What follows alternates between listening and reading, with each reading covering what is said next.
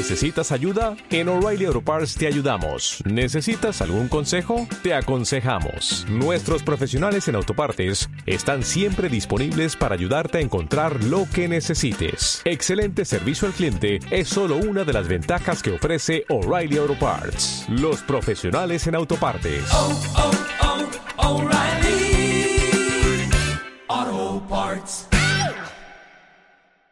Hola mis valiantes, bienvenidos a un nuevo episodio de Valiant Es, donde vamos a hablar, como ya saben, de la lectura de esta semana, que fue Ivar Time Walker de los números 5 al 8. Y este número arranca con nosotros viendo una nave que al parecer anda viajando por el tiempo y el espacio, tripulada por viajeros en armaduras futuristas, que están camino al Oblivion, al Oblivion One, la ciudad esta sensible, donde está la Anila del futuro y ahora también la Anila del presente. Lo que dicen estos viajeros en armadura es que vienen a hacerle la guerra a Oblivion vengarse ellos porque dicen que ellos destruyeron su mundo. Entonces están listos para hacerles la guerra, pero en cuanto llegan a la ciudad, en cuanto entran, el tiempo de repente se acelera y todos empiezan a envejecer hasta volverse esqueletos, con lo cual fracasa todo este intento de ataque a Oblivion. Ahí es donde la Nila del futuro explica que la ciudad de Oblivion está orbitando sobre una singularidad en la cual el universo colapsa, por lo tanto es impenetrable, o sea que en cuanto alguien trate de pasar, hay unos problemas en cuanto al tiempo y el espacio que van a impedir que cualquiera entre. Como sabíamos, la Nila del futuro había invitado a la del presente a que continuara su experimento, el cual Ivar le había tratado de detener, que era encontrar una manera de viajar por el tiempo. Y según las teorías de la Nila del futuro, existe una manera de romper las leyes que impiden cambiar la continuidad del tiempo. Pero también nos enteramos en esta complicidad de que Nila eh, se está enamorando de Ivar, la Nila del presente. Obviamente la Nila del futuro es la misma que la del presente, nada más que un poquito más vieja, así que ya sabe exactamente lo que vivió su versión original. Ahí es donde la Nila del presente le dice, pues si tú eres yo, ¿por qué no haces tú el experimento? Y ahí la Nila del futuro le contesta, no, no hay una razón, no hay un por qué. Los que ya estamos nosotros acá en el futuro, ya no percibimos a la realidad como causas o consecuencias, sino lo percibimos como un todo. Entonces como que la Nila del futuro hay algo ahí que le está ocultando y no sabemos exactamente qué. Pero ahí es donde le dice, tú ya no preguntes por qué, el por qué es la palabra más inútil del universo. El universo nunca pidió una justificación antes de empezar a existir, así que no vamos a necesitar preguntar nada para cambiarlo. O sea que dentro de esta lógica de si está bien o si está mal cambiar el futuro, su respuesta es el universo es así y quién sabe por qué, así que nosotros tampoco necesitamos preguntar por qué para cambiarlo y para hacerlo de otra manera, lo cual pues en cierto modo tiene sentido, ¿no? Si todo el mundo es como es, ¿por qué no simplemente podría ser de otro modo? En cuanto a Ivar, al parecer él ya escapó de este mundo prehistórico en el que había estado atrapado y ahora lo vemos viajando al futuro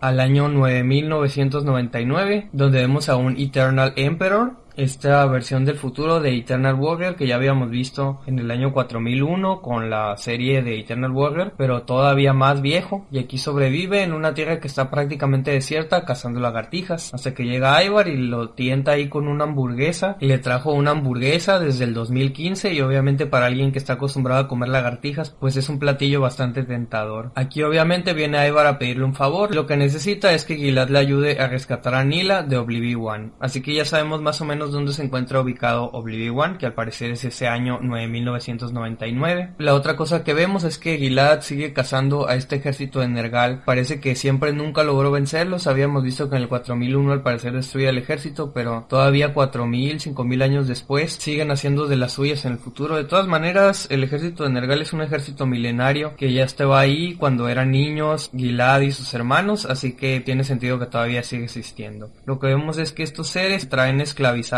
a otros humanos, a humanos normales y los llevan en caravanas. Y aquí en lo que Ivar convence a Gilad de que le ayude, entre los dos van a pelear contra el ejército de Nergal para liberar a estos humanos que tienen atrapados. Ahí Ivar le explica que llegó a ese año precisamente, el 9999, porque viene buscando al más grande ingeniero aeroespacial que va a existir de todos los tiempos, por ahí anda. Entonces llegan a la central de este ejército de Nergal, que son como unas fábricas donde tienen fundiciones y todo, y están construyendo ojivas nucleares y quieren usarlas para destruir la Tierra. Como sabemos, el ejército de Nergal todo lo que intenta es traerle la muerte a este mundo. Y no solo eso, sino que capturaron a este ingeniero porque después de la Tierra van a empezar a lanzar ojivas nucleares contra unas ciudades que andan ahí volando, muy tipo Nuevo Japón, la ciudad esta de Rai. Gilad y Ivar logran liberar a los esclavos, vencer a todos los malvados de Nergal e incluso aparecen ahí unos Prometheans que andan atacando a Ivar a lo largo del tiempo. Y ya vemos quién era este ingeniero aeroespacial que es otro de estos seres como los merodeadores temporales. ¿Se acuerdan que habíamos visto estos seres que son como unas criaturas minerales llenas de ojos? Que ahí decía que era una fusión entre redes sociales y la conciencia de la humanidad. Pues este ingeniero es nada más un agregado de un montón de inteligencias de seres humanos que uniendo los algoritmos de todos crearon un supercientífico y ese va a ser el ingeniero que les va a ayudar a crear la nave. Ahí Gilad ya accede a ayudar a Ivar porque le dice la Tierra está a punto de destruirse y ya mi invasión va a haber acabado, pero lo que importa es el viaje, no tanto los resultados. Aunque nunca logre impedir la destrucción de la Tierra, puedo seguir siendo un héroe. Me voy a unir a tu aventura con una condición, con la condición de que Armstrong no participe en la aventura, no lo vayas a llamar, no quiero estar con él. Y Ivar le dice, bueno, pues está bien. Sin embargo, justo después de eso, vemos que en el 2015, o sea, en el época actual, de aquellos tiempos, Ivar llega precisamente con Armstrong y lo convence de unirse a su misión, a condición, dice Armstrong, de que Gilad no vaya a participar en la aventura. Ya sabemos que andan siempre de las greñas, Gilad y Armstrong, así que ninguno de los dos quería que participara, aunque obviamente Ivar los contactó a los dos y los metió a la misión sin decirle al otro. Entonces ahí vemos el chiste que va a haber. Este número termina cuando los humanos a los que liberaron, Ivar y Gilad, encuentran la tecnología que estaba resguardando el ejército Nergal y se la pone y son precisamente estas armaduras y esta nave con la cual van a tratar de irles a hacer la guerra a Oblivion, con lo cual pues la historia termina de cerrar ese círculo. En el número 6 ya vemos más que nada este viaje que están haciendo los tres inmortales para llegar a la ciudad de Oblivion. Ahí vemos que todos se ponen Celix, que son estos aparatos que hacen que la otra persona te perciba como si igual, que ya habíamos visto que dice que iniciaron como una respuesta al racismo, pero paradójicamente con el tiempo los que se rehusaron a usar Celix fueron discriminados y hasta fueron encarcelados, los mandaron a trabajos forzados. Esto es así como que una advertencia a los posibles riesgos que conlleva el exceso de corrección política. Mientras tanto, la Nila del presente logra perfeccionar su máquina, reproduce su experimento para crear el viaje en el tiempo, pero ahí la Nila del futuro se enoja y destruye el experimento por completo. Le dice que todo esto que está haciendo es por causa de Ivar, que la contaminó. Todavía no se nos da a entender exactamente por qué está enojada. Ahí es donde tenemos una referencia bastante humorística donde le dice Nila, oye, estás reprobando el test Bechdel, que es este test, esta prueba que se hace a las películas y a las series de televisión, de que los personajes femeninos casi siempre su motivación es hablar de algún hombre.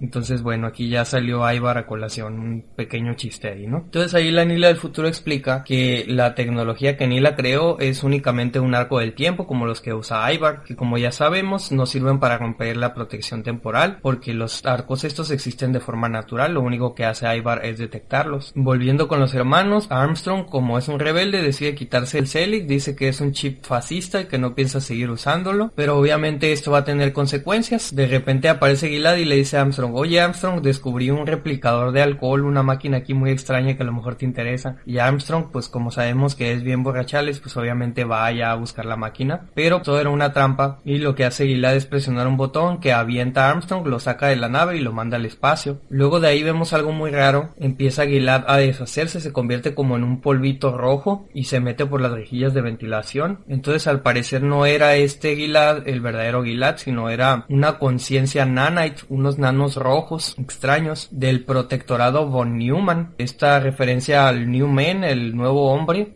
es decir, a este ideal nazi del hombre perfecto. Entonces parece que cuando Armstrong se quitó el Celit, inmediatamente se activó una protección, una protección fascista para aniquilar al que no quiera ponerse el chip. Aquí en cuanto vi de hecho a este ser hecho de Nanites, pensé en lo que se había mencionado en el cómic de Archer y Armstrong, de que en el futuro Armstrong va a tener un cuerpo de Nanites. Y dije, ah caray, esto comienza a ponerse interesante. De ahí vemos que el ser este Nanite se disfraza de Ivar, sin embargo Eternal Warrior lo detecta y comienza una pelea entre los dos, donde por desgracia el ser este de los Nanites logra derrotar también a Gilad, así que al parecer ya tiene a dos de los tres hermanos bajo su poder y terminamos con la revelación de que Nila se da cuenta de que ella no creó un arco temporal, sino algo más, un bucle temporal, es decir, una especie de agujero que repite el tiempo, que lo convierte en una repetición eterna. En el número 7, Ivar explica que no solamente reclutó a sus hermanos para la misión, sino también a Amelia Earhart, otro personaje que ya habíamos visto en el cómic de Archer y Armstrong, esta legendaria piloto americana que se perdió y terminó en el más allá. Se logró sacarla y la utilizar para pilotear la nave. Me gustó bastante la idea de volver a verla y de traerla para esta misión, realmente tiene mucho sentido. Aquí ya tenemos otra vez la pelea contra el ser este de los nanites. Ya se había disfrazado de Gilad y ya se había disfrazado de Ivar, nada más le tocaba disfrazarse de Armstrong. Así que el ser este intenta hacerse pasar por Armstrong para derrotar a Ivar, pero Ivar lo descubre muy fácilmente. La criatura este de los nanites le dice a Ivar que retó a Gilad a un concurso de bebida, pero que ni siquiera la regeneración de Gilad logró hacerle resistir tanto alcohol como él. Aquí curiosamente Ivar ya menciona algo que nos va dando las diferencias que tienen los tres hermanos. Entonces dice Ivar que la criatura está mintiendo porque Gilad no tiene regeneración, lo que revive a Gilad es su conexión con la tierra, mientras que Armstrong es el de la regeneración. Así que ya comienza la batalla final entre Ivar y este criatura de los nanites. Por suerte Armstrong logra regresar del espacio y con ayuda de Gilad, que ya también despierta, abren como una ventila y se despachan al ser nanite, lo mandan al espacio, así como en la película de Aliens, a la cual eh, hacen una referencia bastante clara. Mientras tanto, la Nila del presente le explica al futuro cómo funciona su experimento, y entre las dos llegan a la conclusión de que utilizando su bucle pueden crear paradojas históricas, lo cual permitiría alterar la línea de tiempo. Mucha charla científica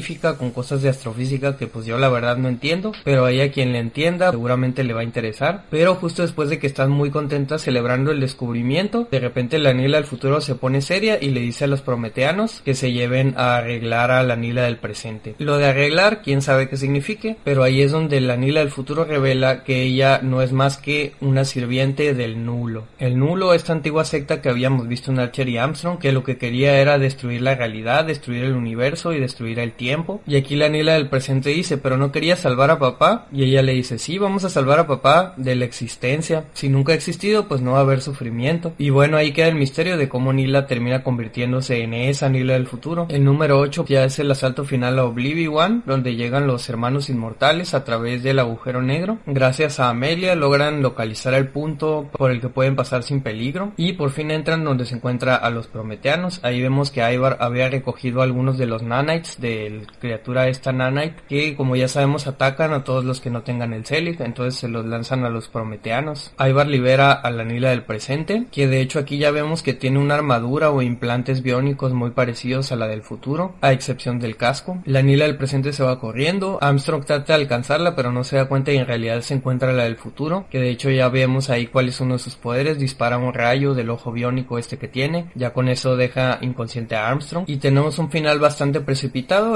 reencuentro entre la Nila del presente y eh, Ivar donde ya se dan un beso por primera vez y Ivar logra llegar a la máquina esta de singularidades que está por destruir el universo. Ahí se encuentra con la Nila del futuro donde también se besan, empieza a incendiarse de alguna forma la Nila del futuro y dándole como el último aliento a Ivar, los dos de repente se incendian y como que explotan o desaparecen y el universo está por colapsar. Ahora sí ya a todos se lo va a llevar la tostada. Gilad y Ivar rescatan a Nila y se van todos en la nave, logran escapar aunque hay un agujero negro que empieza a tragarse toda la realidad y bueno, todos se salvan excepto Ivar que desapareció y que parece haber muerto. Así la cosa se termina en este cliffhanger y bueno, pues vamos a ver qué sucede a continuación. Este tomo ha estado bastante interesante, ya tenemos de regreso a los hermanos inmortales que bueno, obviamente Fred Van Lente, el escritor de este título, le tiene bastante cariño después de haber escrito a Archer y Armstrong. Tenemos más revelaciones y un final bastante inesperado que pues me deja con ganas de ver lo que sigue. ¿A ustedes qué les parecieron estos números, mis valientes? Díganmelo en la sección de comentarios. Y la próxima semana continuaremos con la lectura de los cómics de Unity, con los